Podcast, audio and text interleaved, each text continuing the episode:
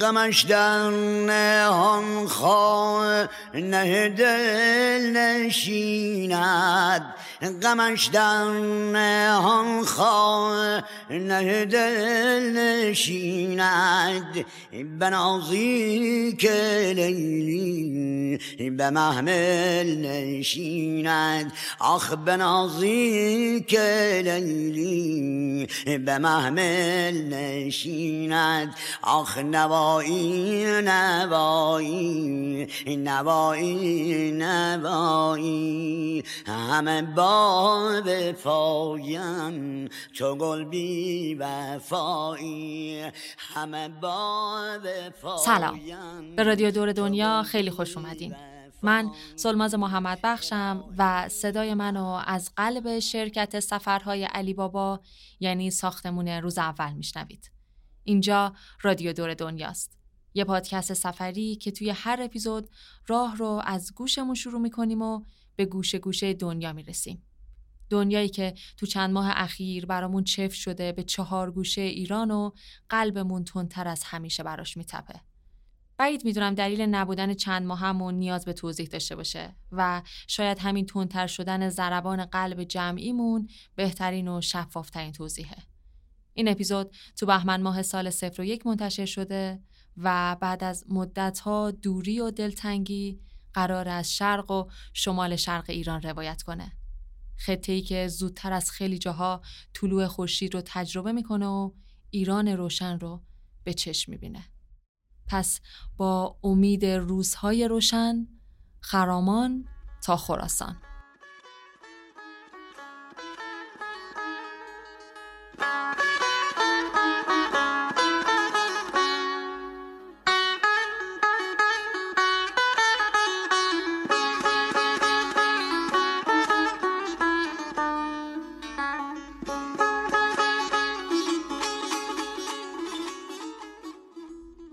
قبل از سال 1383 وقتی حرف از خراسان می‌زدیم در واقع حرف از بزرگترین استان ایران بود. سرزمینی که قدمتش می‌رسید به دوران ساسانی و تو اون دوران یه بخشی از افغانستان و ترکمنستان هم توی دلش جا داده بود و از چهار طرف به نیشابور و مرو و هرات و بلخ می‌رسید. مرز این بخش از ایران تو اون زمان جوری بودش که خورشید قبل از هر جای دیگه ای اونجا رو روشن می‌کرد و به همین خاطر از همون زمان به خراسان یا خورآسان که معنی سرزمین طلوع خورشید رو میده معروف شده بود. البته الان دیگه با تغییرایی که مرزای ایران داشته اولین نقطه‌ای که خورشید ازش طلوع می‌کنه شهر سراوان توی سیستان و بلوچستانه که دروازه خورشید فعلی ایران به حساب میاد. اما سال 83 تا قبل از اون سال خطه خراسان یه استان بود که خیلی معتقد بودن به خاطر بزرگی و پهناوریش مدیریت و توسعهش اونجوری که باید و شاید خوب پیش نرفته. برای همین بعد از چند سال بالا پایین کردن تصمیم گرفتن بزرگترین استان ایران رو به استان کوچیکتر تقسیم بندی بکنن. اول تصمیمشون روی این بود که خراسان رو به سه تا استان خراسان شمالی، رضوی و جنوبی به مرکزیت بجنورد و مشهد و بیرجند تقسیم بکنن. اما به محض اعلام این تقسیم بندی توی بخشای مختلف خراسان اعتراضای جدی بین مردم شروع شد و شدیدترین اعتراضا هم توی قوچان و سبزوار و فردوس بود. دلیل اصلی این اعتراض هم این بودش که مردم شهرهای مختلف معتقد بودن شهر خودشون گزینه خیلی مناسب تری برای اینکه مرکز استان بشه. در جواب این اعتراض هم یه کمی تقسیم بندی و تغییر دادن و قرار شد خراسان به جای سه استان به پنج استان تقسیم بشه. اما این اوضاع رو اصلا بدتر کرد و اینجوری شدش که نهایتا همون تقسیم بندی اول با همون مرکزیت ها اجرا شد. با وجود اینکه خراسان یه خطه خیلی بزرگ و تنوع قومیتی زیادی هم داره اما در کنار تفاوتایی که توی بخش مختلفش می‌بینیم ریشه فرهنگی این سه استان تا حد خیلی زیادی به هم گره خورده و یه یه دست بودن خاصی توش دیده میشه. برای همین از آداب و رسوم جاهای مختلف خراسان اگه بخوام بگم ممکنه شبیهش رو توی بخش دیگه این خطه شنیده یا حتی اصلا از نزدیک دیده باشین. مثلا از تفاوت‌های بخش‌های مختلف خراسان بخوایم بگیم می‌تونیم از خراسان شمالی شروع کنیم که شهرهای بجنورد و شیروان و اسفراین و جاجرم و چند تا شهر دیگه هم داره. این استان به خاطر نزدیکی و هممردیش با ترکمنستان موسیقیش خیلی تحت تاثیر موسیقی و شاعرای ترکمنه. نمونه بارزش هم سبک دوتار نوازی شمال خراسانه که کاملا حال و هوای دوتار نوازی ترکمنا رو داره و با دوتار شرق و جنوب خراسان خیلی متفاوته. تو استان خراسان رضوی هم آداب و رسوب خاص کم نداریم به خصوص تو شهر سبزوار که اسم قدیمیش بیحق و از قدیمی ترین شهرهای ایرانه خراسان چون جزء مناطقیه که آب و هوای خشک و کویری داره رسمایی که با فرهنگ کویر نشینی در رابطن خیلی توی منطقه دیده میشن. مثلا رسم کوزه شکستن تو شب چهارشنبه سوری. داستان این کوزه شکستن هم اینه که تو زمانه قدیم که مردم از کوزه برای ذخیره کردن آب و خنک نگه داشتنش استفاده می‌کردن هر سال تو مراسم چهارشنبه سوری کوزه هایی که حالا تو طول سال رسوب گرفته بودن جرم گرفته بودن یا دیگه مثل سابق آب و خنک نمی‌کردن و جدا می‌کردن. یکم زغال به نشونه سیاه بختی یکم هم نمک برای حالا گرفتن زخم چش. با یه دونه سکه که اینم برای دور کردن فقر بوده توی کوزه میریختن و از بالای بلندی خونه مینداختنش توی کوچه تا بشکنه و یه جورایی با این کار به پیشواز سال نو حال هوای نو می‌رفتن. این روزا هم با اینکه دیگه کمتر از کوزه استفاده میشه اما این رسم مثل یه نماد برای دور ریختن چیزای کهنه و نو شدن هنوزم تو روستاهایی مثل براباد و تبس اجرا میشه. یا مثلا رسم عروس قنات که راستش رو بخواین برای مایی که توی این دوره زندگی می‌کنیم شنیدنش هم عجیب و دور از ذهنه. همونطور که احتمالا می‌دونین قنات تو بخشای کویری از واجبات جدا نشدنی زندگی مردم بوده و اگه قنات پر رونق نبود یا حتی اگه آبش از یه حدی پایین تر می‌رفت کل فکر و ذکر و زندگی مردم به هم میریخت. رسم عروس قنات هم دقیقا تحت تاثیر این نیاز و دغدغه مردم مرسوم شده بوده که وقتی یه قنات کمجون می شده اصطلاحا و سطح آبش پایین می‌رفته این جمله بین مردم دهم به دهم می شده که قنات نر شده یا قنات قهر کرده و اینجوری بود که باید براش زن می گرفتن تا دلش رو به دست بیارن. توی همچین وقتایی مردم معمولا به خانومی که قبلا ازدواج کرده بود و به دلیل غیر از طلاق شوهرش رو از دست داده بوده پیشنهاد ازدواج با قنات رو می‌دادن. البته دو تا شرط دیگه هم توی این انتخاب مهم بوده ها. یکی اینکه اون خانم از نظر مالی تأمین نباشه و شرط دوم اینکه شوهر سابق اون خانم قبلا یه آدم خوشنام بوده باشه. اما عجیب ترین بخشش اینه که این رسم حالت نمادی نداشت و مثل یه ازدواج واقعی باهاش رفتار می شده. حالا یعنی چی؟ یعنی کسی که عروس قنات می‌شد تا ابد زن قنات بود و با هیچ کس دیگه نمی‌تونست ازدواج کنه. در عوض مردم هم عزت و احترام خاصی برای عروس قنات قائل بودن و به طور مرتب بهش نفقه می‌دادن. اون خانوم هم هر وقت از مقدار نفقه ناراضی بوده به قنات سر نمی‌زده و به قولی با قنات قهر می‌کرده تا مردم نفقش رو زیاد کنن. جالبه بدونید این رسم فقط به خراسان محدود نمی شده و تو جاهای کویری دیگه هم مثل گلپایگان و عراق و یز و کلا جاهایی که توی همین شرایط مشابه زندگی می‌کردن این رسم اجرا می شده. آخرین عروس قنات هم توی دهه 50 تو بخش مرکزی ایران به عقد قنات در اومد و بعد از اون سالا خوشبختانه این رسم دیگه به تاریخ تبدیل شده. اما بریم سراغ خراسان جنوبی که بزرگترین استان تو خطه خراسانه. این استان 31 شهر کوچیک و بزرگ مثل بیرجند و فردوس و نهبندان داره. خراسان جنوبی استان بازی های محلیه.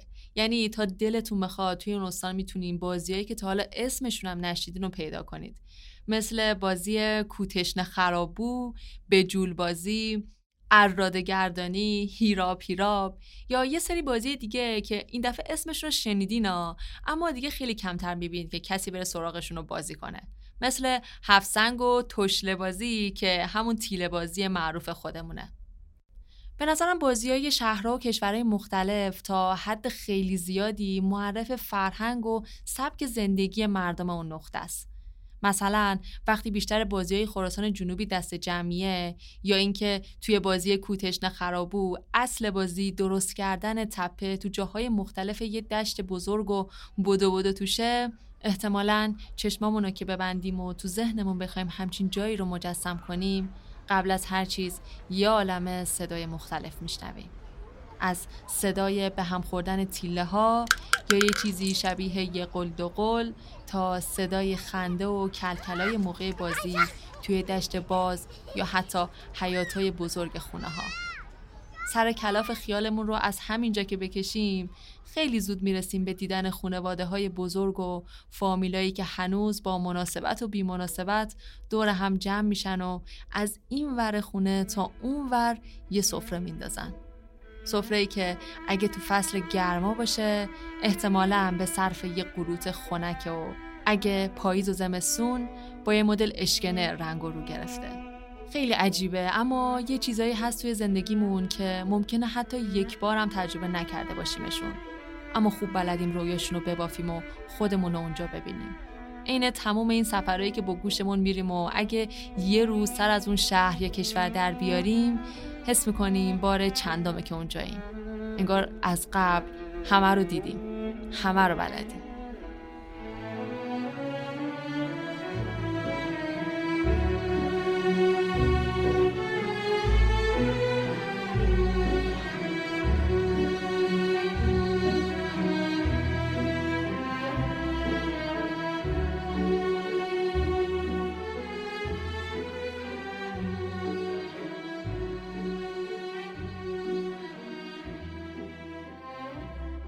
توی این اپیزود شانس این رو داشتیم که میزبان یه مهمون درجه یک خراسانی باشیم.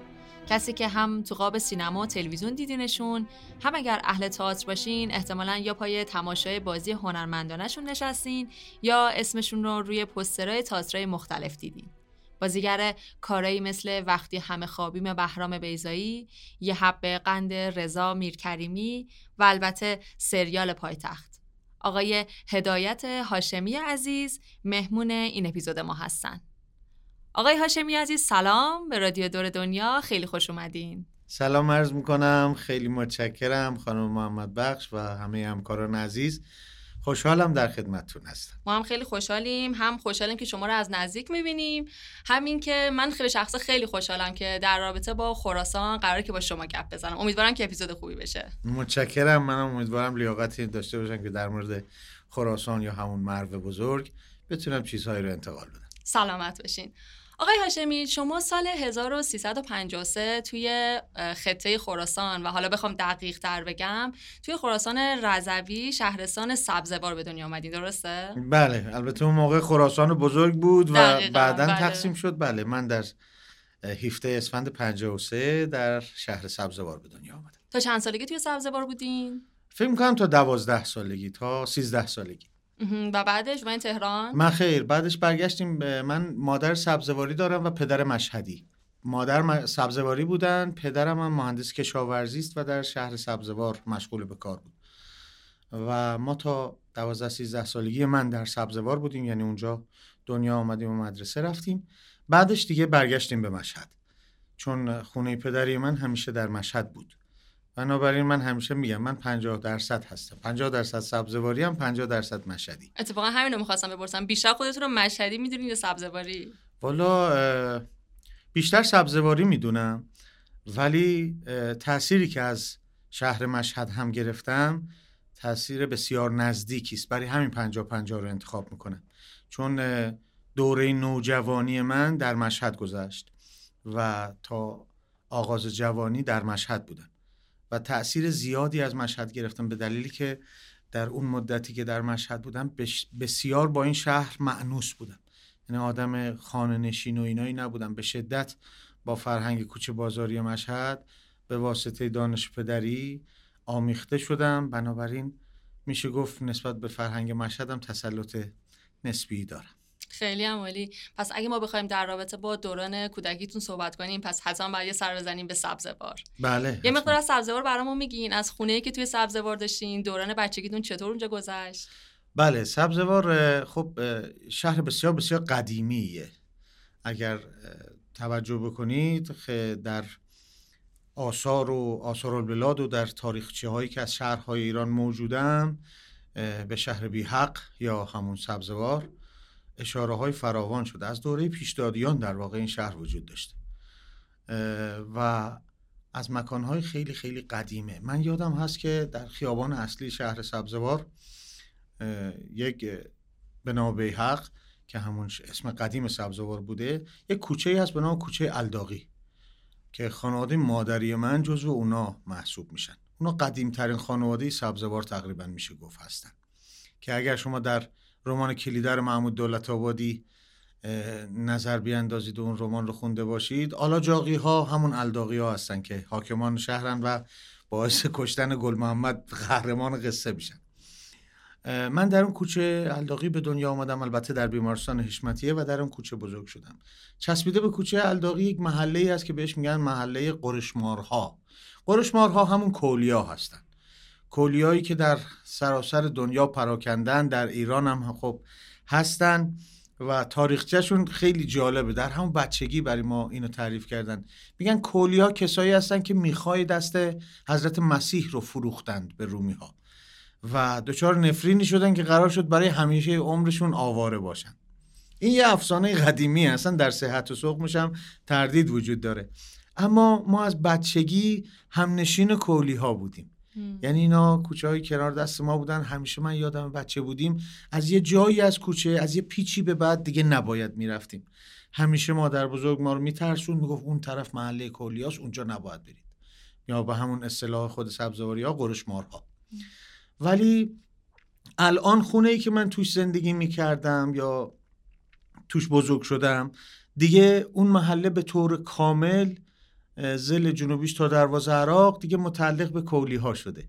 یعنی اونا انقدر با فرهنگ مردم سبزوار آمیخته شدن که اصلا تشخیص دادنشون که کدوما کولیا هستن کدوما خود مردم اصلی مثلا ساکنین شهر سبزوارن دیگه تفکیک ناپذیر شده و فرهنگشون به شدت با هم آمیخته شده. من بچگی جالبی داشتم. یعنی تو محله بودم که از یک جای به بعدش ممنوعه بود و اون محله ممنوعه همیشه برای ما پر است. رمز و راز و شگ... چیزای شگفت انگیز بود و سعی می‌کردیم هر از گاهی بهش یه گریزی بزنیم و چیزهای زیبایی اونجا دیدیم. گفتین فرهنگ مردم سبزبار چه چیز خاصی توی اون فرهنگ دیدین که میگین که این مختص سبزبار بوده؟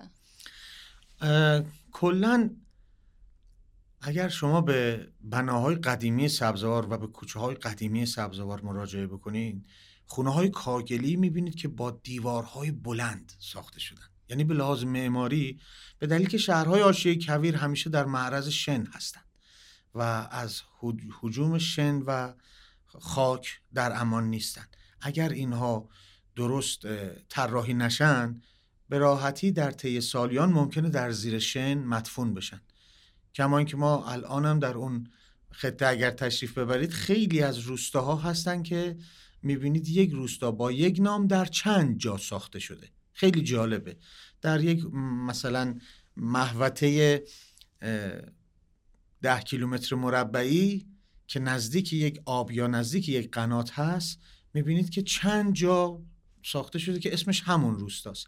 ولی این روستا مثلا در طی 70 سال 80 سال زیر خاک فرو رفته. مردم شدن مثلا بیان 300 متر ورتر دوباره برای خودشون خونه هایی رو بسازن. بعد از مدتی باز دوباره اونا زیر خاک رفته. مجبور شدن بیان مثلا 500 متر ورتر که نزدیک به آب هست اونجا دوباره یه روستای جدید بسازن. سبزوار یکی از بزرگترین خاصیتاش همینه که دیوارهای بسیار بلند داره که جلوگیری می‌کنه از حجوم خاک.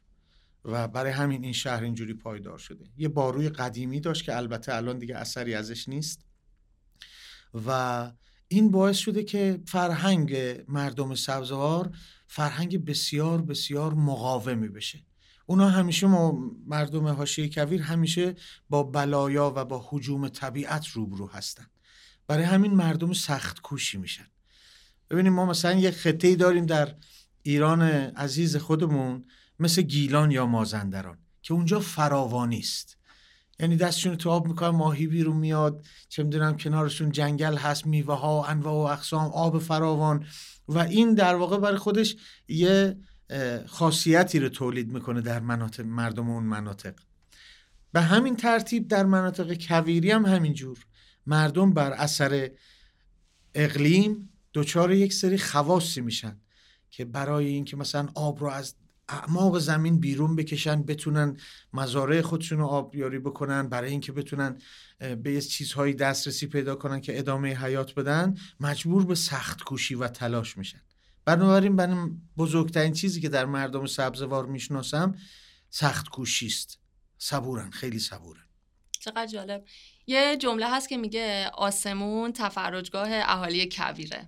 خیلی برام جالبه بدونم که این همسایگی با کبیر زندگی کنار کبیر چه تأثیری روی بچگی شما و کلا اهالی همسایه کبیر داره؟ خب باز به خاطر شخصی اگر بخوام رجوع کنم در سبزوار مقابل ساختمان فعلی شهرداری یک بنای آجوری خیلی کوتاه مثل سکو.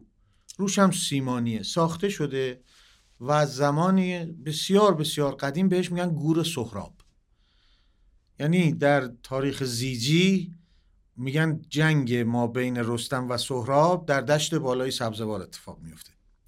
این خب من نمی‌دونم که قابل اثبات هست یا نیست اما کسانی در این زمینه می‌دونم تلاش کردن و صحت و سقمش تا حدودی پیدا شده. وقتی که این میزان از تاریخ و این میزان از قدمت به یک شهر نسبت داده میشه و مردم اون شهر حالا چه به درست چه به غلط می‌دونن که سهراب پسر رستم در اینجا دفن شده. این بهشون یک اعتماد به نفس زیاد از حدی شاید میده.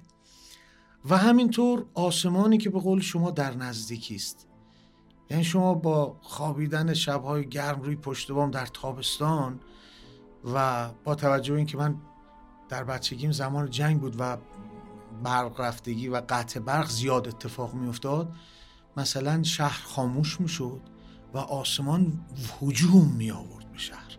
یعنی جوری بود که نفس آدم بند می اومد شما از تماشای ستاره ها و از در محاصره ستاره ها بودن به خواب می رفتید بنابراین اگر کسی کمی تخیل داشته باشه اگر کسی کمی خود باوری داشته باشه یا همون اعتماد به نفس داشته باشه خیلی راحت خودشون مثل ستاره خواب و این عجیبه چون توی آسمون الان ما باید دم... از لای این همه گرد و غبار دنبال بگردیم یه ستاره پیدا کنیم به بچه کوچیکمون مثلا به دخترم جانا نشون بدم بگم بابا نگاه کن این یه ستاره است. این خیلی فرق می‌کنه تا وقتی که شما خودتون در کودکیتون لابلای ستاره ها شبتون رو گذروندید. و انقدر این آسمان زیبا بوده اون مه عظیمی که از کهکشان راه شیری پیداست. و الان می‌تونیم توی مثلا مسافرت های بومگردی بریم تو دل کویر ببینیمشون. فکر کنید هر شب برای آدم اتفاق میافتاده در تابستان. خب اینا تاثیرات خیلی خیلی زیادی رو روی آدم می‌گذاره. از همه مهمتر به نظرم پاهای آدم روی زمین قرص میشه. همه این قصه ها همه این مجموعه دیدارها همه این رویاهای شبانه ما رو تبدیل به آدم های محکمی می‌کرد. پامون روی زمین قرص می‌شد. متوجه می‌شدیم. بخشی از راز هستی و زیست طبیعی در ما بروز می‌کرد در ما رسوب می‌کرد. شاید نتیجهش الان داره دیده میشه در زندگی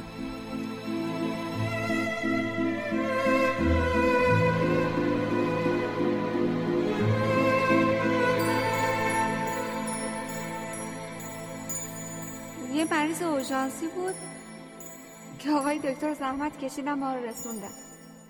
آها. بچه هم همه سلام میرسونن. ما دیگه داشتیم می‌رفتیم سراغ سفره هفسین خودمون. هفسین؟ صحابیا. می‌خوایم به صحابی جبار نگاه کنیم. میگن اگه وقت سال تحویل به صحابی جبار نگاه کنی و آرزو کنی آرزو برآورده میشه. البته این دخترها میگن. حالا کجاست؟ چی؟ همین صحابی که میگی آها اگه به سمت غرب نگاه کنید سه تا ستاره پرنور می‌بینید که توی یه خطن اون کمربند جباره اگر بیشتر دقت کنید سه تا ستاره کم نور دیگه هم هستن که پایین تر از اونن. اون ستاره وسطی خود صحابی جباره. پیداش کردیم؟ بله. البته این فقط صورت فلکیشه ها. بیشتر صحابی ها رو فقط با تلسکوپ می‌شدید جبار یه زایشگاهه. ولی صحابی اسکیمو هم خیلی دیدن داره. قشنگترین قبرستونی که تو عمرم دیدم. قبرستون؟ آره صحابی هم محل تولد هم محل مرگ ستاره هاست. همشون برمیگردن به همون جایی که ازش متولد شدن. ما نمی‌تونستم ستاره هم میمیرن. همشون میمیرن. خیلی از ستارهایی که ما الان داریم می‌بینیم شاید میلیون ها سال پیش مردن. ولی ما به خاطر مسافتی که باهاشون داریم هنوز داریم اونا رو می‌بینیم. یعنی اینقدر دورن؟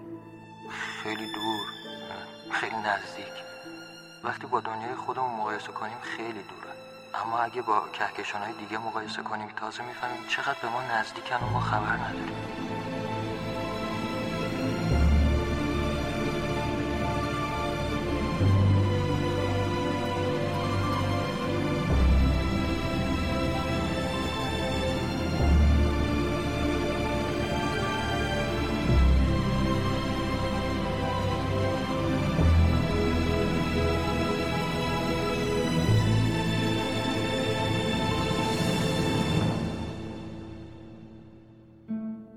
نظرتون بودن تو کویر آداب خاصی هم داره؟ بله بله خیلی به نظر من خیلی زندگی در کویر مواجهه با طبیعت با همه مظاهر طبیعی. حالا من چون با کویر معنوستر بودم این رو می‌شناسم. مواجهه با هر کدوم از این در واقع عوامل طبیعی آموزش کافی خودش رو لازم داره. این مواجهه باید با درک و دریافت کافی انجام بشه. اگه نه ممکنه طبیعت همون اندازه که مهربانه همون اندازه که بخشنده است ممکنه که صدمه هم بزنه. فکر می‌کنم که الان با این آموزه هایی که به وجود اومده با این در واقع رهنمودهایی که میدن آدم هایی که ایرانگرد هستن طبیعتگرد هستن خیلی خیلی امکانات خوبی رو فراهم کردن برای آدم هایی که می‌خوان یه اقلیمی رو به تازگی تجربه بکنن. چون یه ایراد وجود داره و اون ایراد تجهیزاتی است. بعضی از مردم فکر می‌کنن که اگر تجهیزات کافی داشته باشن به راحتی می‌تونن به هر اقلیمی سفر بکنن. در حالی که ما با اخباری روبرو شدیم هم در ایران هم در خارج از این ایران و در دنیا که کسانی در کویر نوردی دچار سانحه شدن یا حتی جان خودشون از دست دادن. در حالی که ماشین های اینا ماشین های بسیار بسیار پیشرفته ای بوده. امکاناتی که داشتن امکانات قابل توجهی بوده. ولی به راحتی با وجود این همه نقشه و فلان اینا با یک قطع ارتباط اینترنتی یهو در کویر گم شدن و به طرفت العینی در کمتر از یک و نیم روز جونشون از دست دادن. به دلیلی که اختلاف دما در کویر روز داغی که داره نوع حرکت شنهاش معلوم نبودن مسیر اینا همه یک عالمه واردی می‌خواد. مثلا باز دوباره اگر بخوام خاطره ای رو بگم من یه چند باری به چوپانی رفتم. پدر ما کارهای خیلی خوبی برای ما انجام می‌داد. یعنی تجربه های خوبی رو برای ما فراهم کرد. از جمله اینطور بود که به همراه یه بچه ای که از خودم شاید یک سال دو, دو سال بزرگتر بود در همون سنین هشت نه سالگی با یه بچه ده ساله فکر کنید رفتم و یک روز و نیم رو به چوپانی مشغول شدم. گوسفندها رو با خودمون بردیم از یک زمین لمیزره و از یک کال. که محل عبور آب فصلی رو بهش در خراسان میگن کال. از یک کال خشک عبور کردیم از کویر نمک عبور کردیم رسیدیم به یک جایی که مرتع بود و خیلی سبز. اونجا گوسفندا غذا خوردند و ما شب برای خودمون با پشته های هیزم یک محل درست کردیم که از سرمای شبانه کویر در امان باشیم و آتشی مهیا کردیم و موندیم اونجا با هم دیگه و فردا صبحش برگشتیم. خیلی سفر عجیبی بود. و جالبه که اون بچه ده ساله تمام آداب و رسوم زندگی در بیابان رو می‌دونست. و اینا خیلی خوب چیز جالبیه دیگه. خب پس تا دوازده سیزده سالگی دوران بچگیتون به لطف همسایگی با کویر خیلی پرستاره گذشته. بعد از اینکه راهی مشهد شدین چطور بود؟ خب در واقع 220 کیلومتر این دوتا شهر با هم دیگه فاصله دارن. این فاصله زیادی به حساب نمیاد برای یک استان بزرگی مثل خراسان. اما به لحاظ آداب کاملا با هم دیگه متفاوتن. یعنی حتی اقلیمشون هم فرق می‌کنه دیگه. می‌دونید مشهد یک شهر کوهستانی است. بله. یعنی ما از مجموعه حاشیه کویر جدا میشیم. به جایی می‌رسیم که پر از کوه کوههای سنگی و در واقع یک کلان شهر یک جایی که از یک شهر خلوت و کوچیکی که مثل سبزوار همه همدیگر رو می‌شناسن. البته سبزوار الان هم دیگه شهر بزرگی شده. و خیلی ها هستن که همدیگر نمی‌شناسن شاید در اون شهر. اما به عنوان یه شهر پردهستان که یک عالمه دهستان در اطرافش بود الان در تقسیم بندی های جدید مجبور شدن خیلی از اون دهستان ها رو تبدیل به شهر بکنن که رساندن امکانات بهشون راحتتر بشه. ما رسیدیم یهو به مشهد به شهر کلانی که مجموعه التقاطی بود از یه عالم فرهنگ. یعنی ما در مشهد که وارد شدیم پدر من خاطرات کودکیش رو تعریف می‌کرد هیچ نشانه ای از خاطرات کودکی پدرم در مشهدی که من تجربه کردم نبود. مثلا پدر من تعریف می‌کرد می‌گفت ما بچه های دور حرمن. دور حرم چهار تا خیابون اصلی داره. بهش میگن در واقع خیابون بالا خیابون بست بالا بست پایین خیابون تهرون و خیابون تبرسی.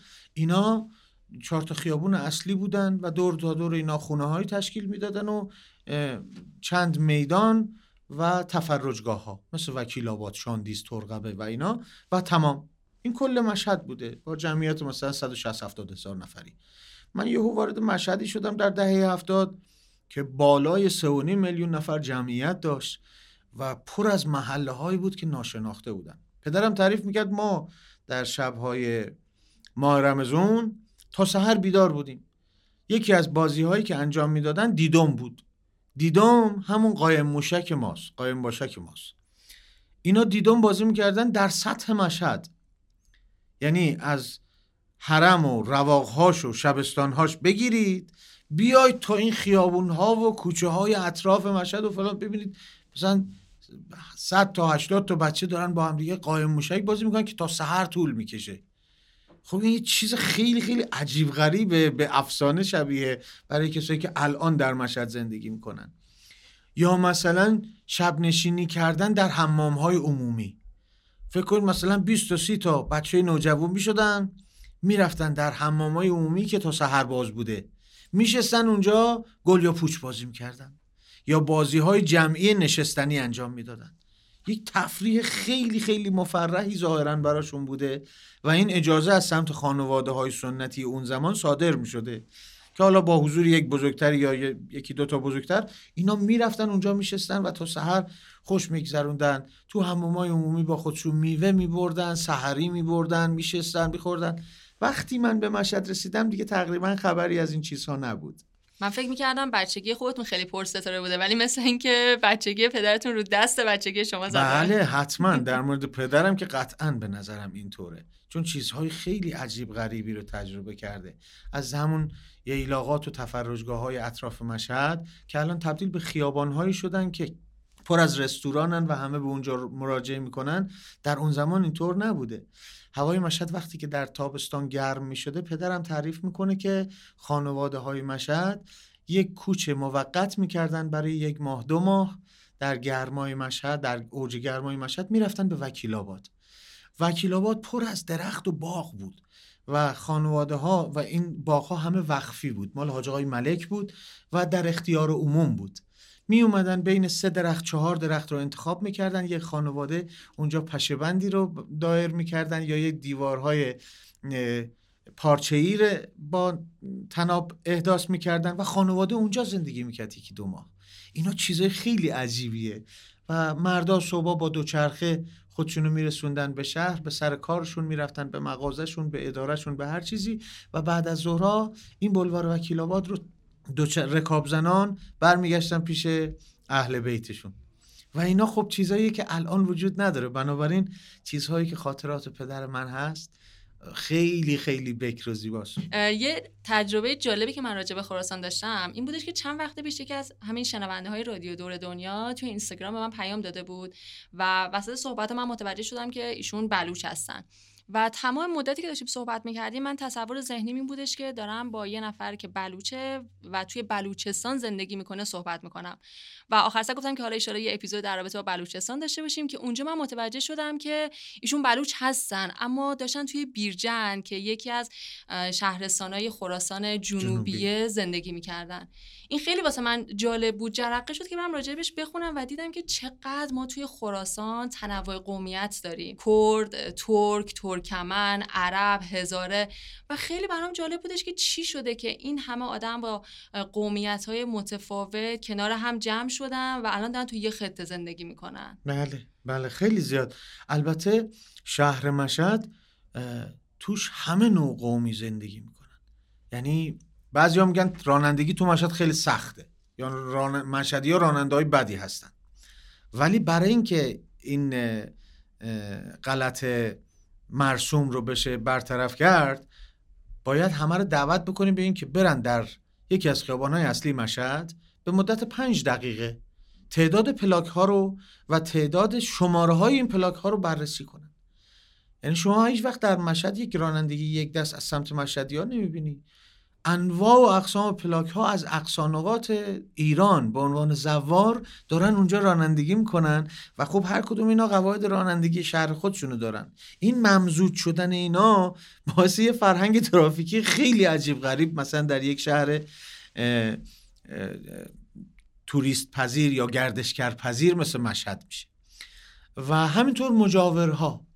مجاورهای بسیار زیاد در مشهد شما می‌بینیم. ما خانواده های زیادی رو داریم از اقوام مختلف در ایران و از کشورهای همسایه حتی که اینا میان و به عنوان مجاور در, در کنار امام رضا به زندگیشون ادامه میدن. یکی از بزرگترین آدم هایی که من در این زمینه می‌شناسم و هنرمند برجسته کشور ماست آقای رضا کیانیان هست. آقای رضا کیانیان خب مشهدی خیلی تسلط خوبی به فرهنگ عامه مشهد داره و ایشون در واقع مشهدی نیست.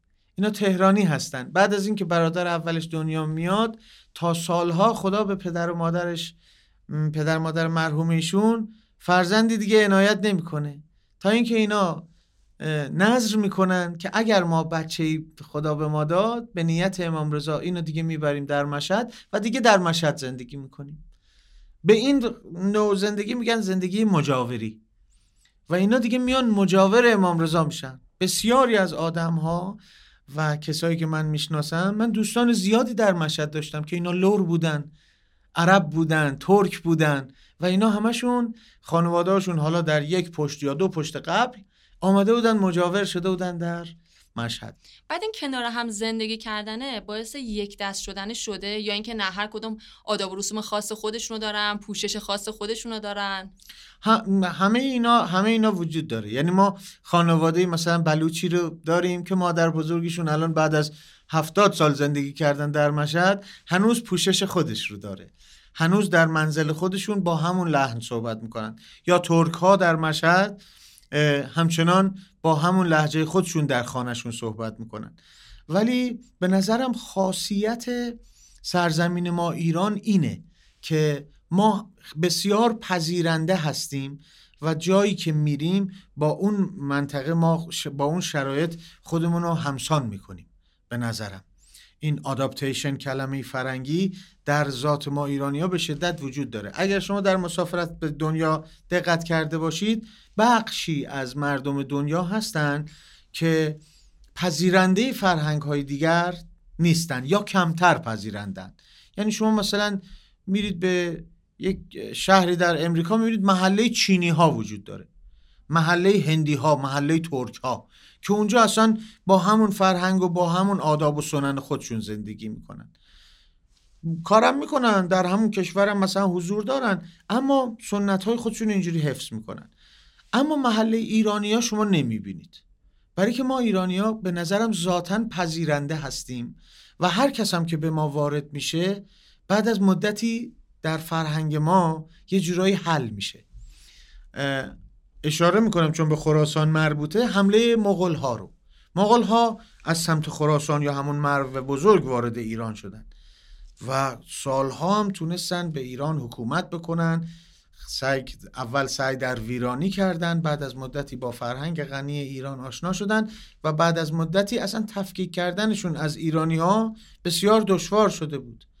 یعنی طوری شد که در انتها که منقرض شدن و رفتن بیرون حتی اسامی که برای بچه هاشون انتخاب می‌کردن ایرانی بود. اینه که من خیلی این ممزود شدن فرهنگ ها و حل شدن سایر فرهنگ ها در فرهنگ ایرانی رو تو همین سن اندک خودم هم به چشم مشاهده کردم هم در تاریخ خوندم.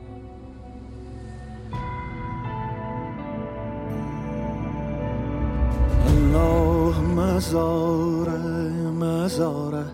الله مزاره مزاره غریب ره گذارای دیدم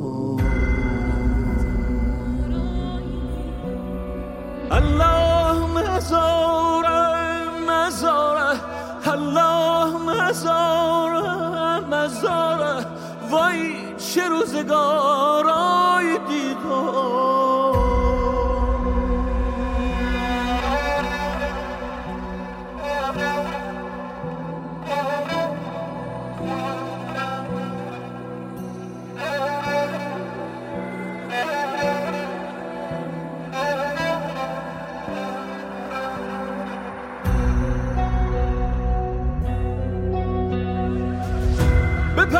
صحرای دلتنگی به پهنای صحرای دلتنگی. والله سیه غروبای دیدار. الله مزاره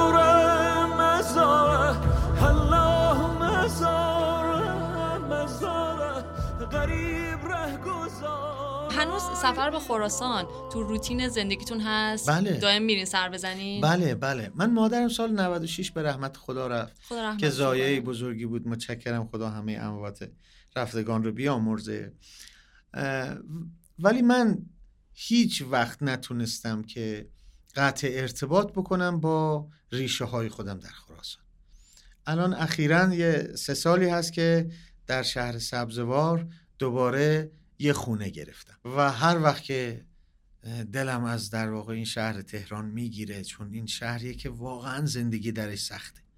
هر وقت که پروژه هایی رو تمام می‌کنم زمانی برای فراغت دارم مراجعه می‌کنم به سبزوار. خب خونه پدریم هم که در مشهد هنوز دایر هست. من یه خواهر دارم که در مشهد زندگی می‌کنه.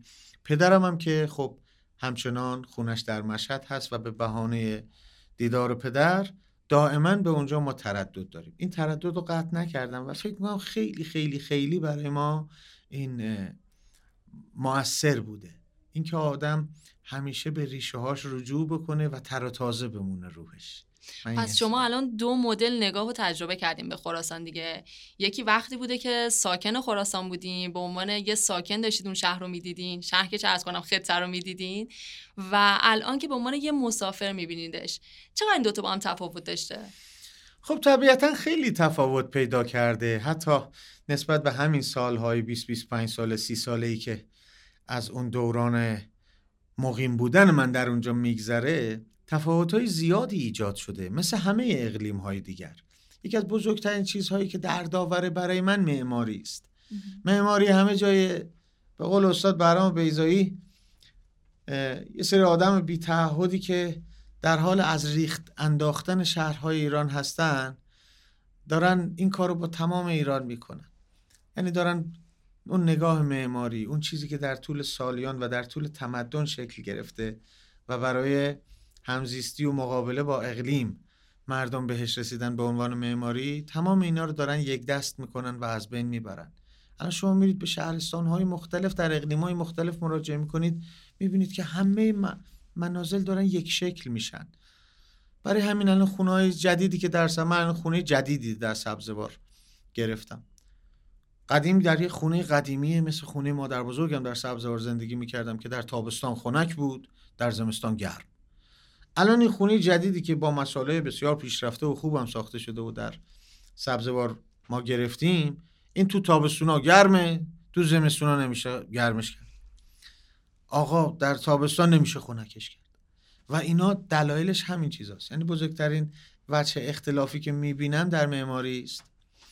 و وجه اختلاف بعدی که می‌بینم در کمتر حفظ کردن سنت هاست. یعنی مثلا نسل جدید خیلی کم می‌بینم که به گویش توجه داشته باشه. یعنی من به عنوان یک سبزواری الان وقتی که می‌رسم به سبزوار با لحجه قلیل سبزواری صحبت می‌کنم. ریشه های اونجا رو می‌شناسم. مثلا شعرهایی که اونجا به زبان محلی شعر می‌گفتن رو می‌شناسم. ولی برای مثلا بچه هایی که الان در اونجا مقیم هستن بچه های خواهرزاده های من هستن خالزاده های من هستن امزاده های من هستن در اونجا زندگی می‌کنن. برای این بچه های جوون وقتی مثلا یه شعر می‌خونم از اماد خراسانی مثلا میگم یه کار ما و تو دره بالا می‌گیره ذره ذره داره عشق تو دلم جا می‌گیره. روز اول به خودم گفتم یا مثل بقی حالا می‌بینم که نه کار داره بالا می‌گیره. تا اینو میگم یا مثلا یا میگه اماد خراسانی کیه؟ یا مثلا برمیگردم در سبزوار یه شعر می‌خونم میگم اینجا سبزوار دیگه یه شعر از سبزوار بخونیم. میگه اما ور کج مری ور کل پایی بیا ور اینجا کنج سبزوار است ده بخچه ما قدم باگذر رفق جان. که شوربا و مسکوه و بلغور دوبار است اگر میلت کشی چند شو دخو را خانه خاطس بفرما چای تیار است اگر دقت کنی یک سبزواری د قنداقم بشه واس هوشیار است مثلا مجموعی از این شعرها رو می‌خونم از آقای محمد تقی مجمع از آقای اخوان از استاد ملک شعرهای بهار از شاعرهایی که مجموعه زیادی از اشعار محلی اونجا رو دارن. می‌بینی که نسل جوان با اینها آشنا نیست. علا رقم این همه سیلاب اطلاعاتی این همه فضای مجازی که خیلی خیلی اینا رو در دسترس قرار میده ما می‌بینیم که نسل جدید کمتر ارتباط داره با اون فرهنگ سنتی خودش با فرهنگ اقلیمی خودش. این دوتا چیز به نظرم یه مقدار مشهوده. به گویش خراسانی اشاره کردیم من اتفاقا می‌خواستم این ازتون بپرسم که پس این گفتار خاصی که تو خراسان هست یک گویش به حساب میاد نه لحجه درسته؟ بله بله اینا اینا همشون گویش هستن. در تحقیقات اخیری که مجمع زبانشناسی و فرهنگستان زبان ایران انجام داد بیشترین میزان واژه پهلوی میانه در دو تا گویش وجود داره. یکی گویش لوریس یکی گویش سبزواری. یعنی ما هنوز مجموعه ای از لغات رو داریم که از پهلوی و پهلوی میانه بیش از سه هزار سال. تا الان هنوز حیات دارن و به حیات خودشون ادامه دادن. این در این دوتا لحجه است که فقط مستقر هستن. و بنابراین بله اینا گویش هستن و دا گویش بسیار بسیار لطیفی هم هستن. من خودم در باز از تجربه شخصیم بگم من از بازی در سریال پایتخت یه چیزی که برداشت کردم اینه که گویش خراسانی به شدت برای همه مردم ایران گویش شیری نیست. یعنی نوعی که من لحجه که اونجا انتخاب کردم چون خب من با اون لحجه آشنایی نداشتم تا قبل از پایتخت ولی رفتم روش کار کردم اون لحجه لحجه ترقبه و جاغرقه. لحجه مشدی که یک ترقبه یا یک جاغرقی صحبت می‌کنه. لحجه که موسا اونجا استفاده می‌کرد. و بعد دیدم اه این برای بقیه مردم یعنی برای گیلک ها برای لورها برای ترک ها برای عرب زبان ها برای بلوچ ها چقدر شیرین بود چقدر باش, باش ارتباط برقرار کردن. خب وقتی که آدم یک همچین میزان دلنشین بودن و قابل فهم بودن رو می‌بینه متوجه این میشه که خب پس این نباید از دست بره. این باید حفظ بشه به حیاتش ادامه بده و بتونه یه فضایی رو در کشور ما باز کنه به لحاظ لحجه و گویش. بگیم خیلی خوب حالا یه ذره مشهدی حرف بزنیم یه ذره دلمون تازه بشه یه ذره لبخند رو لبمون بیاد. همطور که بقیه گویش ها به نظر من در ایران همین کار کرد رو داره اتفاقا به نظر من تو فیلم ها و سریال ها خیلی خوب می‌تونه این لحجه و گویش نشون داده بشه و جذابیت ایجاد بکنه. و از بین کاری که تا الان انجام شده فیلم و سریالی هستش که به نظرتون خوب تونسته خراسان رو نشون بده؟ متاسفانه به اندازه غنایی که در اقلیم خراسان وجود داره هنوز کاری ساخته نشده. به نظر من مثلا یه سریالی مثل پایتخت خیلی خوب تونست جایی مثل مازندران رو معرفی بکنه. حقیقت من به عنوان خراسانی هر وقت می‌گفتن شمال فکر می‌کردم شمال یعنی رشت. من اصلا نمی‌دونستم تفکیک بین گیلان و مازندران در چیست. اما وقتی که پایتخت ساخته شد ما فهمیدیم ای مردم مازندران یک مردم کاملا مجزایی از مردم گیلان هستند آداب و سننشون رسومشون عقایدشون افکارشون نحوه زیستشون. با اینکه هم اقلیم هستن ولی خیلی تفاوت دارن. در گویش چقدر تفاوت دارن. و به نظر من این رسالتیه که بر عهده صدا و سیماست. یعنی تلویزیون باید این کار رو انجام بده. بیاد بره مشخصا کارهایی رو بسازه که موجب شناخت کافی و کامل نسبتا کامل از یک اقلیم بشه. این در مورد خراسان هنوز اتفاق نیفتاده. مثلا کارهای بامزه کوتاهی ساخته شده و در حد خودشون هم اثرگذار بودن. اما هیچ کدوم اینا هنوز نتونسته قنای واقعی که در اقلیم خراسان وجود داره انجام بده. مثلا سریال سربداران سریال بسیار بسیار با ارزشی بود که ساخته شد و به اون دوره تاریخی اشاره داشت. ولی اصلا درش نه گویش مردم سبزوار لحاظ شده بود نه بازیگرایی که اونجا بودن. اطلاع کافی از مثلا اقلیم و گویش سبزوار داشتن.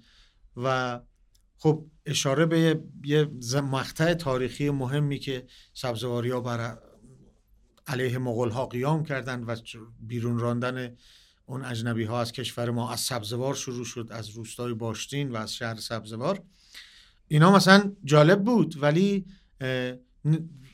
بخش زیادی از فرهنگ اقلیم رسومات و اینها رسوم اینا پنهان موند. من فکر می‌کنم که این هنوز ساخته نشده. امیدوارم که این اتفاق بیفته. جسارتم من نظر خودم سنجاق کنم به نظر شما. اونمی که راستش بخواین من خیلی معتقدم توی آشنا کردن آدما با گویش جاهای مختلف یه چیزی که خیلی می‌تونه تاثیر داشته باشه به خصوص حالا برای نسل جوونتر اینه که اون آهنگای محلی و اون موسیقی های محلی که قبلا بودن و به سبک جدید بازخونی بکنن. همینجور که داشتیم حرف می‌زدیم یه مثال جالب و دلچسبش توی ذهنم اومد. اونم آهنگ مثلث از گروه پالته که دقیقا بر اساس یه آهنگ محلی سبزواری ساخته شده. فکر می‌کنم شنیدنش خالی از لطف نیست.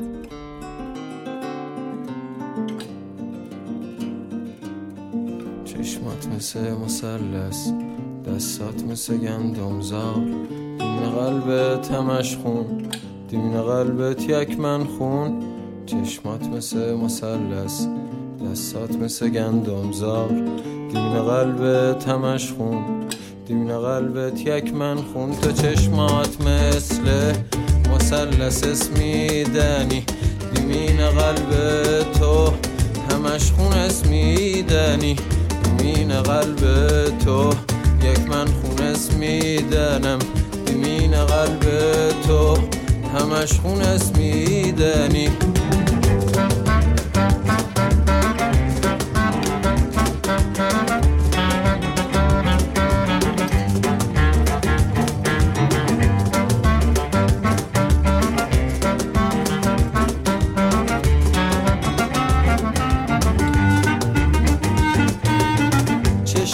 مثل مسلس دستات مثل گندمزار.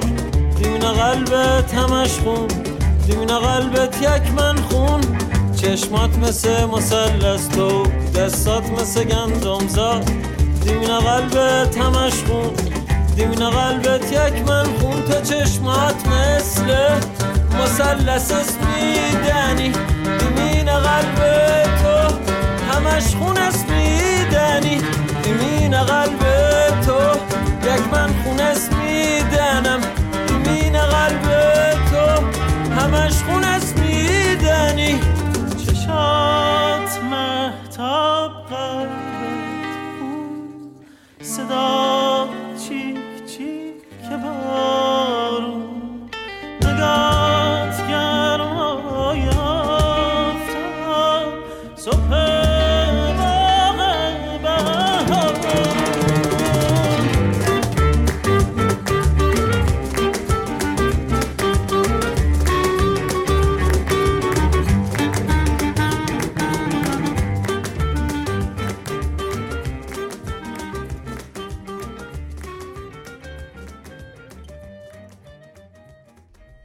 خب آقای هاشمی از گویش و اشعار خراسانی برامون گفتین.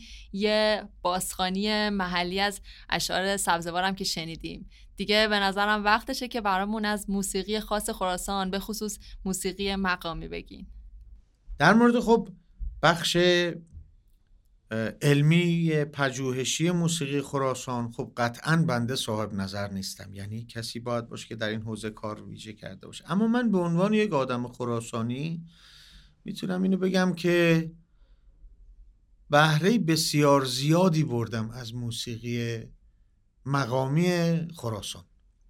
در زندگی شخص من تاثیر خیلی زیادی داشته یعنی اینطور هست که موسیقی بخش جدایی ناپذیر فرهنگ مردم حاشیه کویره ببینید ما اونجا هر چیزی رو در واقع با از استقاسه و دعا و اینها بگیرین تا شادی ها و شادی هایی که توی پیوند اتفاق میفته مثل عروسی مثل نمی‌دونم ختن سوران مثل همه اینها رو بلا استثناء خراسانی با موسیقی ترکیب کردن و به ثمر رسوندن. یعنی یه چیزی وجود داره به نام استقاسه یا دعای باران. حتما خراسانی این رو تبدیل به یک آداب و مراسم می‌کنن و با موسیقی همراه می‌کنن. که خب بهترین نوع ثبت شده و ضبط شدهش رو در صدای آسمانی شهریار آواز ایران محمد رضا شجریان در شب سکوت کویر ما ثبت شده داریم. و من خیلی از این بابت خدا رو شکر می‌کنم که همچی چیزی در زمان حیاتیشون ثبت شد.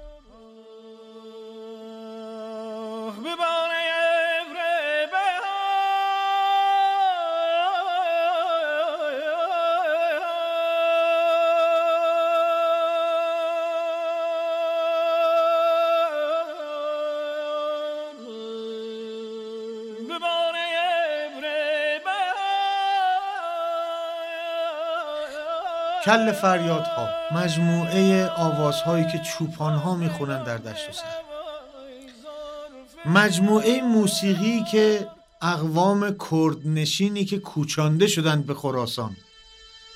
مثل کرمانج ها زبانی که اونها به وجود آوردن. موسیقی که اونها همراه خودشون آوردن. یعنی از خراسان و کردستان یک برایند سومی شکل گرفت به نام موسیقی کرمانجی که بسیار طرب و بسیار بسیار غنی است و اثرگذار. تو هر لحظه ای در هر مراسمی در هر لحظه ای این موسیقی ها جاری است. برای من که اینطوره. و واقعا غنای زیادی بخشیده موسیقی به فرهنگ سنتی اقلیم خراسان یا همون مرو بزرگ. اشاره هایی که دارن یعنی شما ببینید ما یک یاقی داشتیم که علیه حکومت شوریده در دهه 20 شمسی. یه چند سالی پنج شش سالی سعی کرده به مثلا حرکات و تحرکات خودش ادامه بده. بعدم قشون حکومتی ریخته و به ترفندی اینو کشتن و از بینش بردن. اما این با چی اومده؟ غیر از اون مثلا وجه سلحشوری که داشته چجوری اومده وارد فرهنگ عامه شده و به حیاتش تا الان ادامه داده؟ یکیش قلم استاد محمود دولت آبادی است که در رمان کلی در ایشون رو جاودانه کرده. ولی خب همین الان بخش زیادی هستن که رمان کلیده رو نخوندن اما ترانه گل محمد رو شنیدن. یعنی یک مادری که داره شکوه می‌کنه از اینکه پسر او رو پسر او که دلاور بود کشته شد. میگه این صد بار گفتم هم چی مکو؟ نه گل محمد. زلفای سیار غم چی مکو؟ نه گل محمد. صد بار گفتم پلو مخار. نه گل محمد. وردور کوها تو مخار. نه گل محمد. او تخ مرغای لای نونت. نه گل محمد. اخر نرف نیشه جونت. نه گل محمد. آی نه گل محمد. نه گل محمد می می‌بینید که یک اشعار بسیار ساده یعنی بدون تکنیک های ادبی آنچنانی کاملا آمیانه با یک ملودی کاملا آشنا. در مثلا دشتی در شور که اکثر موسیقی خراسان رو این دستگاه و گوشه تشکیل میدن می‌بینی چنان جاودانه شده و باقی مونده و به حیات خودش داره ادامه میده و اثرگذاره در اجتماع. این این این خیلی خیلی به نظر من معجزه عجیبی است معجزه موسیقی است که به مردم قدرت حیات میده. و برای کسایی که به نظر من به این اقلیم سفر می‌کنن بخش زیادیش و بخش با ارزشیش و بخش هیجان انگیز و دیدنیش می‌تونه تماشا کردن اینها باشه. یعنی ما اگر چیزهایی رو داشته باشیم یک نگاه حمایتی داشته باشیم از گروه های به قول فرنگی ها فولکلور یا تردیشن و سنت ها رو حفظ می‌کنن. اگر ما کسایی رو داشته باشیم در متولیان در فرهنگ داشته باشیم که این گروه ها رو در مراکز بومگردی در جاهایی که گردشگرا میرن اینا رو به طور دائم اونجا مستقر بکنن و با شعن با حفظ شعن اینها و با دستمزد بسیار خوب اینها رو ملزم به اجرای برنامه دائمی بکنن. و اینا بتونن دائم اونجا برای گردشگرا برنامه اجرا بکنن یکی از زیباترین اتفاقات که ممکنه میافته. یعنی گردشگرها کسایی که برای بازدید به این اقلیم میرن دستاورد بزرگی رو همراه خودشون میارن. یعنی یک نوا با خودشون همراه دارن برای همه عمرشون. آهنگ یا موسیقی هستش که تو دل تنگیاتون بهش پناه ببرید؟ آهنگ موسیقی خراسانی. بله خیلی. من که دائما با موسیقی خراسانی اصلا خودم رو آروم می‌کنم. در لحظات مختلف. یعنی اگر در یک عروسی هستم شاد هستم همش مثلا تو ذهنم همین موسیقی کرمانجی آقای ستارزاده مرحوم هست که میگه سر راش کنار برند دوماد می‌خواد نهار بزنه. سیب سرخ انار سرخ به دومنه یار بزنه. مادی و اونسام تلایی عروس چه رامشه رامره یواش یواش مدنه عروس سوارشه.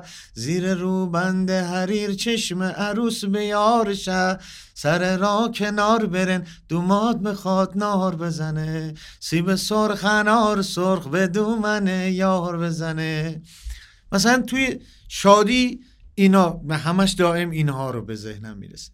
توی غمگینی یا تو نواهای غمگینی یه چیزی مثل گل محمد رو زمزمه می‌کنم. و نکته بسیار جالبترش اینه که برای هر دو تا دخترم. من لالایایی رو می‌خونم که منتصب به اونجاست. یعنی از اقلیم خودم برای اینا همش می‌خونم. غیر از مثلا شاهنامه خانی که شبا ذهن اینا رو درگیر می‌کنم می‌کردم. حالا یکیشون که 16 سال یکیشون 7 سال دیگه ما اصلا تحویل نمی‌گیرن. ولی این کارهایی که می‌کردم همشون مبتنی بر همین مراجعه من به سنت های موسیقی سرزمینم. دلم خسته. بابات باره سفر بسته. الالا الا گلام بش.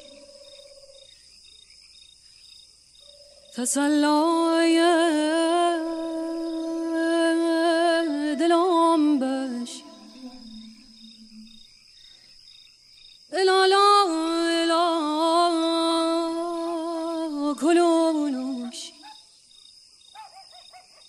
تو کوچه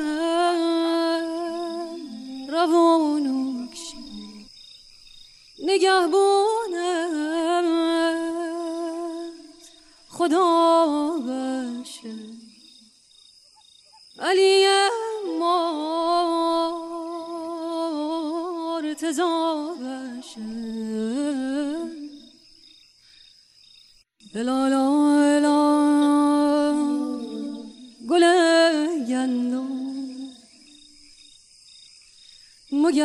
بره به دل بند گلم دخواب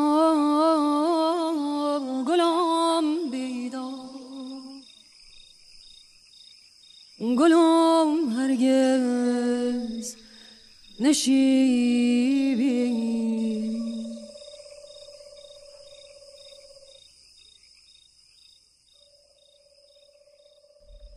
همونقدر که موسیقی خراسانی سر زبون افتاده رقص خراسانی هم خب خیلی معروفه. این موسیقی و آواز خراسانی بوده که حالا یه جورایی زمینه ساز رقص خراسانی شده یا اصلا کلا ریشه های جداگانه دارن. نه کاملا با هم در هم تنیده بودن. اگه مثال شو بخوام بزنم همون مثال تاریخی اسب چوبی است دیگه. ببینید در زمان مغول ها حمل سلاح ممنوع بود. یعنی هیچ کس نمی‌تونه سلاحی رو داشته باشه. فقط می‌تونستن چوب حمل کنن. یعنی چوب بازی یا همین رقص اسب چوبی تمرینی بود که سبزواری ها برای شکست دادن مغول ها انجام دادن. شما اگر مراسم اس- اسب چوبی رو ببینید اسب چوبی یک حاکم مستبدی است که میاد زمین کشاورزها رو ازشون می‌گیره و اینا با رقص چوب هست که اسب چوبی رو شکست میدن از میدون به درش می‌کنن. این ریشه در سنت های قدیمی خراسان داره و اینها تونستن مغول ها رو به این ترتیب فریب بدن که بقا ما داریم میرقصیم. این رقصه در حالی که این تمرین حرکت نظامی بود که تونستن از این طریق چیز کنن پس بنابراین می‌بینید که موسیقی و رقص مجموعه بسیار توامان و کنار همیه که به عنوان ابزار زندگی و ابزار پیش برنده در اختیار مردم خراسان بوده یعنی این رقص. یه جورایی نمادینه دیگه بله؟ بله.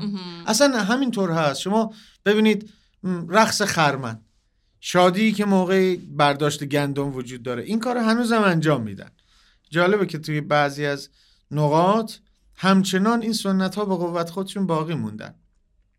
درست شکل تزئینی دارن دیگه مثل اون قدیم. آینی نیستن که واقعا زندگی رو تجلی ببخشن. نگاهی که بهشون وجود داره الان نگاه نسبتا تزئینی است.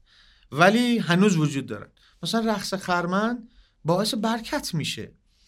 یا اون مراسم دعای بارون گرفتن چوب خشک رفتن به ارتفاعات نزدیک ده و دعای بارون خوندن استغاثه کردن اینا هنوز داره اتفاق میفته و همه اینها آدابی داره. توش رقص هایی وجود داره حرکاتی وجود داره که با موسیقی توأم هست.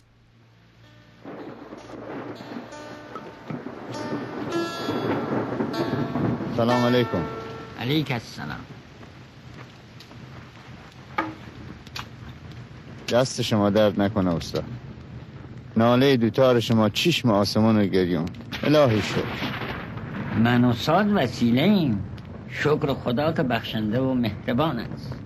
ها همون موقعی که با دوتار شما مقام علامه زدن دلم گواهی بداد که آسمون آبستن ابر میشه. شکر خدای عزوجل استاد همین دوتار چیه که دل آسمون و زمین و مردم ارمش کافت خوش چوبی از درخت تو که کرم ابریشم پروانه می‌کنه عجب. حالا یک امشب میمونه ماین بی زحمت ما را از صدای ساز شما بی نصیب نکنید به دیده من نه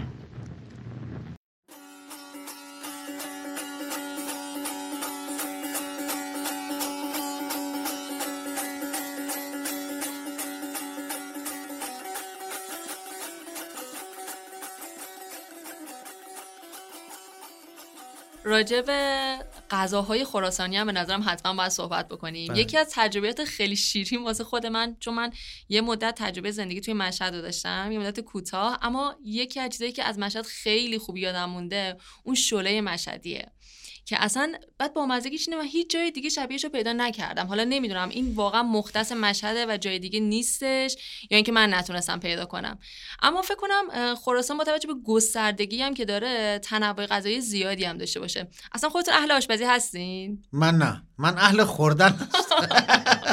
اگه بخواین اه، یه غذایی رو انتخاب بکنین یه غذا که نه چند تا غذای خراسانی انتخاب بکنین واسه اینکه جلوی مهمونتون بذارین و اونو معرف شهرتون و حالا خطتون بدونین چه غذایی انتخاب می‌کنید؟ خب خیلی. همطور که فرمودید خراسان خیلی گستردگی تنوع داره در غذا. به نظر من که اصلا مشهد شهر غذاست. گوشت خراسان رو هیچ جا نداره. یعنی شما شیشلیک شاندیز رو در هر جای دیگه بری شیشلیک بخوریم می‌دونی در مقابل شیشلیک شاندیز این یک شوخیه یه شوخی بیمزه است واقعا هم هر شو بری شیشلیک انقدر شیشلیک به شما بدن در حال که اونجوری تا آرنج بنده یه شیشلیک میارن که اصلا باورت نمیشه که این چه فکر کنم من باخت دادم. شله خوردم بعد. رفتم شیشلیکو میخوردم نه نه نه آخه شله هم یک شله به دلیلی که در مراسم آینی پخته میشه و در مراسم بله. مذهبی به شدت به نظر من غذای عجیب غریبیه. و همونطور که شما گفتید در هیچ جای دیگه ایران نیست. اون میزان از گوشت اون میزان از ادویه اون میزان از حبوبات و اون جور تجمیعش کنار هم. بی... غذاییه که می‌دونید دیگه بالای 7 8 ساعت باید هم بخوره. ما بهش میگیم کمچه زدن. باید این غذا دائم در حین پختن دائم باید هی هم زده بشه هم زده بشه هم زده بشه.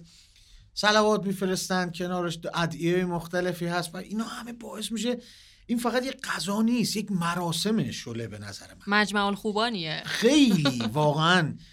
و در مورد شله میشه گفت آنچه خوبان همه دارند تو یک جا داری. و در مورد سبزوار هم یکی از بزرگترین و با ارزشترین غذاها که هم در ردبندی ارزش غذایی جای جایگاه خوبی داره. هم به لحاظ طعم و کیفیت غذایی که بهش میگن کمه جوش. کمه یکی از مشتقات ماست و شیر هست که خیلی خوب میشه مدت زمان طولانی بدون از بدون یخچال نگهداریش کرد. و با پیازداغ و نعناداغ و مقداری گردو و یک تخم مرغ و آب. یه چیزی شبیه مثلا شبیهش رو در مثلا اقلیم های دیگر اشکنه بهش میگن. اما واقعا ماسچوش غذاییه که به نظر من در بهشت حتما جزو لیست اسامی است. و من توصیه می‌کنم به کسایی که اگر به چیز مراجعه می‌کنن به خراسان مراجعه می‌کنن و به خصوص به سبزوار کمه جوش رو از دست ندن. این هم غذای خیلی دیگه از جمله غذاهای دیگهش که خیلی بی‌نظیر قابلی است. قابلی یه غذایی که در خراسان طبخ میشه این لوبیای چشم بلبلی است برنج و گوشت گوشت بره. این بسیار بسیار غذای لذیذیه که عینش مثلا میشه همون دم پختک یا قاب یا قاطی پلو یا همین برنج یونانی که در همه جا مثلا الان طبخ میشه این مزه نزدیک به قابلی داره ولی قابلی خیلی خیلی. اونم غذای مورد علاقه من معلومه که خوش غذایین بعد عرض کردم من اصلا در غذا خوردن ید از طولانی با شور و ذوق صحبت کردن تو راجع به غذا قشنگ مشخص الان اصلا دهنم آب افتاد باید برم یه غذایی بخورم. آقای هاشمی من اینو خیلی تجربه کردم که قصد کردم برم به یه سفر حالا به طور مثل اصفهان شیراز هر جایی. بعد حالا شروع کردم راجع به سرچ کردن و خوندن که کجاها رو برم ببینم چه جاهایی خوبه دیدنشون. و بعد آخر سر رفتم سراغ یکی دو تا دوستی که حالا تو اونجا داشتن زندگی می‌کردم و ازشون پرسیدم که فلانی کجا رو پیشنهاد میدی که من برم ببینم. همیشه پیشنهادایی که دادن خیلی متفاوت بوده با چیزایی که من پیدا کرده بودم. مثلا یکی از دوستام میگفتش که برو فلان بازار اون حجره که اون مدلی بود بغلش یه فلوده فروشی این مدلی هست و اصلا از جنس تجربه بود. خیلی برام جالبه از زبون شمایی که حالا خراسان رو خیلی بهتر می‌شناسیم و اصلا تجربه زندگی تو اونجا رو داشتیم بپرسم که کسی که می‌خواد بره خراسان رو ببینه از اون بالا تا به پایین کجاها رو اگر نبینه خراسان خیلی خوب نتونسته بشناسه؟ خیلی جاهایی هست که در گردشگر روه مسیر گردشگری داره. اونا نیازی به معرفی ندارن مثل مثلا قدمگاه آرامگاه خیام آرامگاه عطار. آرامگاه کمال الملک و یا جاهای از این دست مثل شاندیز ترقبه تفرجگاه ها باغ وحش فلان. اینا چیزایی هن که معمولا مسیرهای توریست روه. یه خاطره اگه بخوام بگم ما مدت نسبتا کافی و طولانی سه هفته چهار هفته یا یک ماه ما در بارسلون بودیم. یه تئاتر برده بودیم به اونجا که تئاتر بود که مربوط به کشور اسپانیا هم بود تزیه دونکیشوت بود که ما اینو تزیه موسیقی انجام داده بودیم و برده بودیم به اونجا. مهمان اونا بودیم. یه سری هموطنهای ما اونجا بودن که سالهای سال بود در اونجا زندگی می‌کردن. بعد از مدتی که خب ما در این شهر بودیم تقریبا همه جای این شهر رو دیده بودیم. نقاط دیدنی و گردشگریش اون چیز اون چیزایی که روی نقشه گردشگری علامت زده شده واقعا همش رو دیده بودیم. ولی یه شب اینا آمدن بعد از دیدن اجرای ما که خیلی ازش خوششون اومده بود. گفتن ما می‌خوایم ببریم بارسلون واقعی رو به شما نشون بدیم. و ما رو به جاهایی بردن که خب مقصد در گردشگری نبود مقصد توریستی نبود ولی آداب زیستی در شهر بارسلون بود. یعنی ما رو بردن به یک باری که اونجا پنیر نوشیدنی های عجیب غریب و اولین باری بوده که در بارسلون شکل گرفته. اونا دیوار اصلی بارسلون رو که تا پشتش آب بوده رو به ما نشون دادن.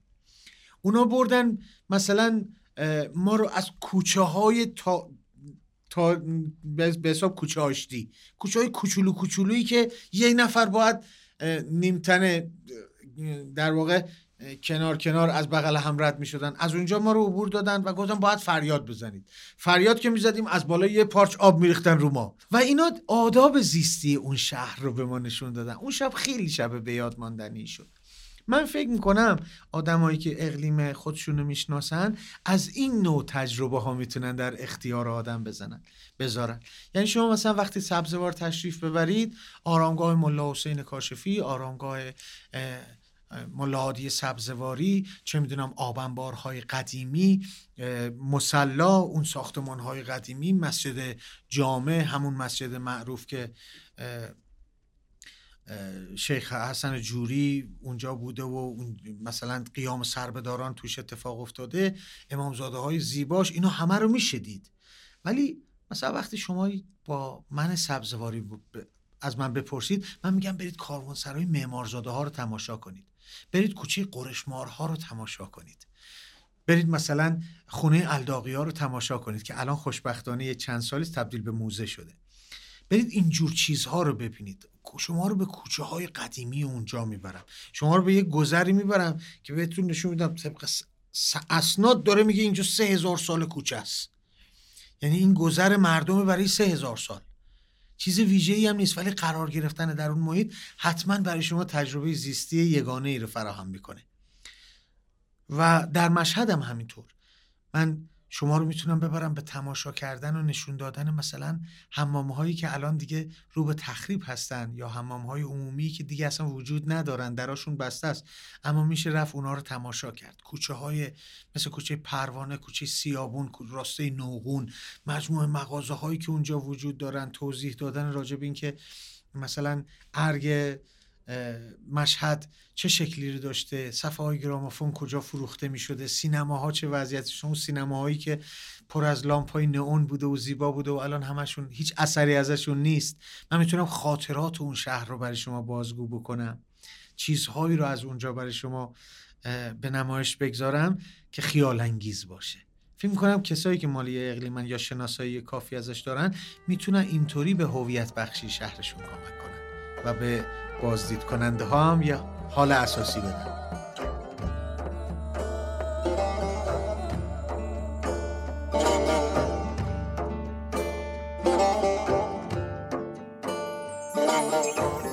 یک نظر بر یار کردم یار نالیدن گرفت یک نظر بر کردم ابر باریدن گرفت یک نظر بر باد کردم باد رقصیدن گرفت.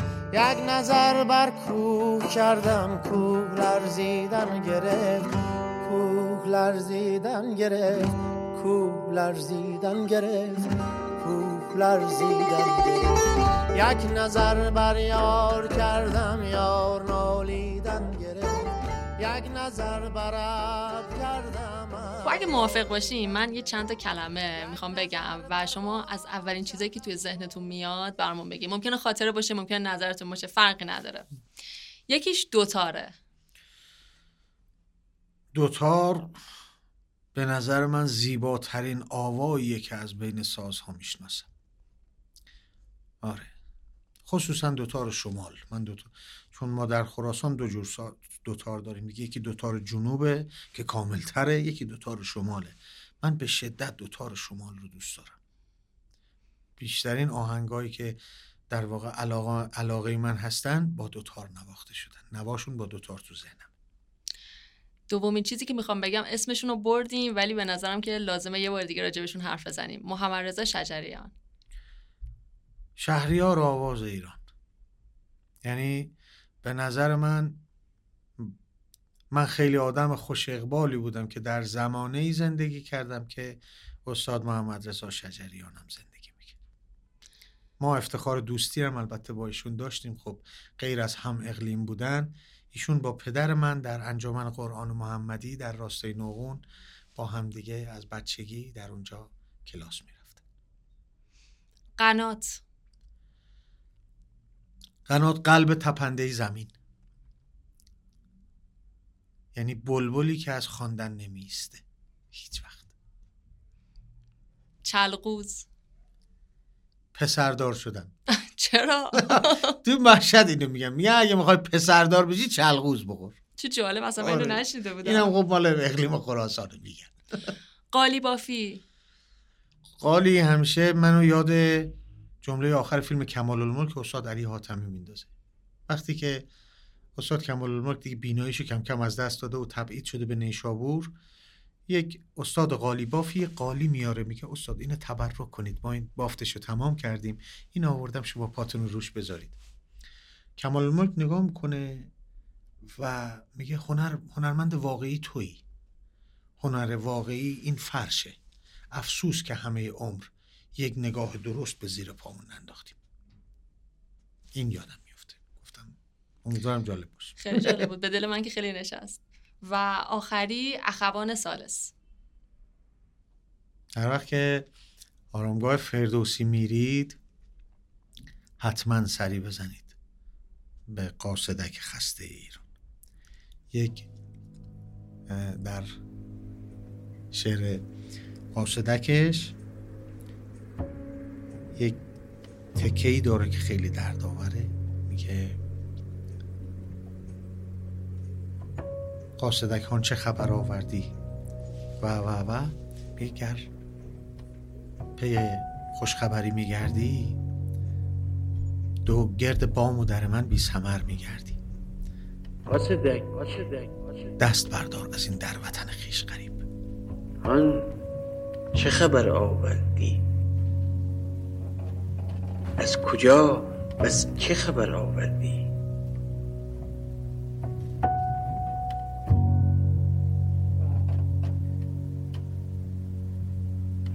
خوشخبر باشی. اما اما گرد بام و در من بی میگردی. انتظار خبری نیست مرا. انتظار خبری نیست مرا. نه ز یاری نه و دیاری.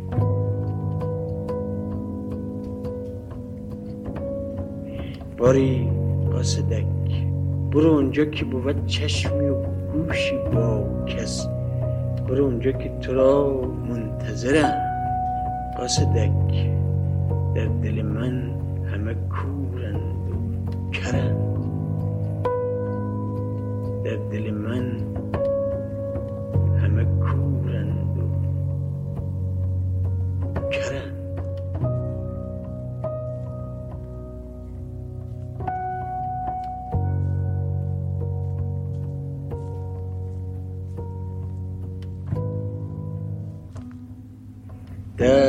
بردار از این در وطن خیش غریب.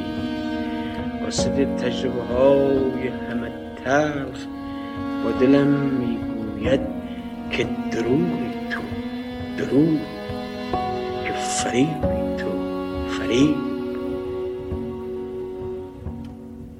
قاصدک قاصدک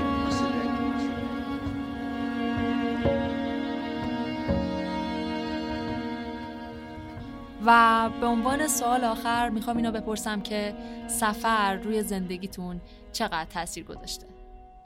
میگه سفر برد ز مرد طبع خامی را. کباب پخته نگردد مگر بگردیدن من خوب از بچگی با سفر معنوس بودم. همیشه عاشق سفر بودم. و همچنانم هستم. افسوس که این سالهای اخیر در واقع به دلیل پروژه های طولانی مدتی که داشتم نتونستم با خانوادم سفر برم. ولی همیشه خودم در سفر بودم و عاشق سفر هستم. فکر می‌کنم بزرگترین دستاورد زندگی آدمیزاد سفره سفرهاشه. واقعا به این عمیقا باور دارم. کار ما به عنوان بازیگر مشاهده است. مشاهده و تقلید. یعنی پیدا کردن عادت ها دریافت کردن سنت ها و این چیزها رو هرچی ما بهتر ببینیم قبار عادت که در مسیر تماشاست رو بتونیم از جلوی چشممون پاک بکنیم بهتر می‌تونیم این چیزها رو درک و دریافت کنیم. و خب مشاهده در چجوریه که می‌تونه اتفاق بیفته؟ در نتیجه سفر. هرچه که سفر گسترده تر باشه انبوه تر باشه پربارتر باشه مشاهده و دستاورد ما برای زندگیمون بیشتره. پس بنابراین من همیشه اینو داشتم. من همیشه فکر می‌کنم تأثیری که از هر سفر بعد از تمام شدنش با من باقی مونده تقریبا میشه گفت ابدی است. تقریبا میشه گفت ابدی است. مثل دیدن چیزی که تا حالا ندیده بودی دیگه زندگیت به قبل و بعدش کاملا تقسیم میشه.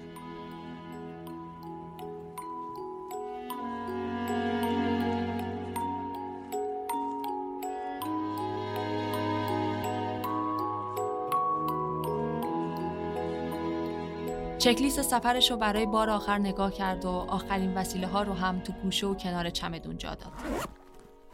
آخر یادداشتی که تو نوت گوشیش نوشته بود اسم سه تا جای دیگر رو هم اضافه کرد.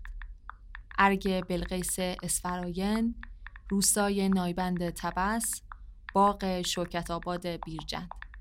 بعد از چهار سال دوری و از پشت صفحه گوشی دیدن خونواده، ذوق دیدن و بغل کردن همشهری ها همخونا یه جون به جوناش اضافه کرده بود. به فرودگاه نرسیده پلیلیست خراسانی که برای هواپیما گلچین کرده بود و گذاشت که پخشه.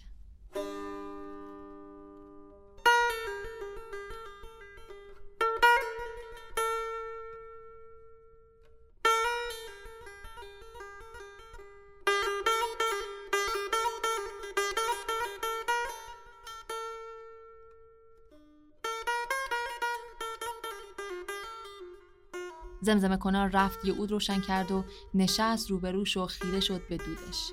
از هر وقت دیگه ای دلتنگ تر بود. بوی اود یاد آتیش های شبای کبیر مینداختش.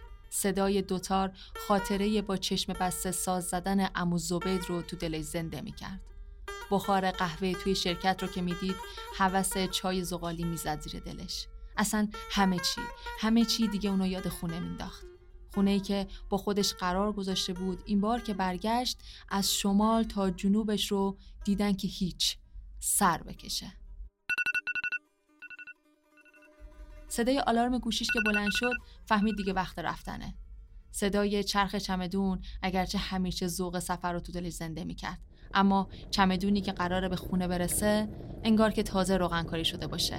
تندتر و نرمتر میچرخه و صداشم خوشتره. چمدون رو فقط با سوقاتی و چند تا وسیله شخصی پر کرده بود و خبری از لباس و وسیله های اضافی نبود. به همه گفته بود پام که برسه به خراسان قبل از هر چیز یه دست لباس خراسانی می‌خرم و یه دوتار. اون قدم اونجا میمونم تا حداقل درست تو دست گرفتن دوتار رو یاد بگیرم و دست پر برگردم. کمربند رو که بست صرف تکیه داد به صندلی هواپیما و شروع کرد به سرچ کردن درباره طرز تهیه کلوچه زنجبیلی و بافت چارق همونجا عهد کرد که هیچ سوقاتی با خودش بر نگردونه مگه اینکه کامل بتونه بگه اسم دقیقش چیه از کجا اومده طرز تهیهش چطور و کجا میپوشنش و هر داستان دیگه ای که پشتش داره. قبل از اینکه گوشیش رو بذاره رو حالت پرواز آخرین پیام رو نوشت و دکمه ارسال رو زد. به امو زبید بگین من دارم میام و تا دوتار زدن یاد نگیرم جایی قرار نیست برم.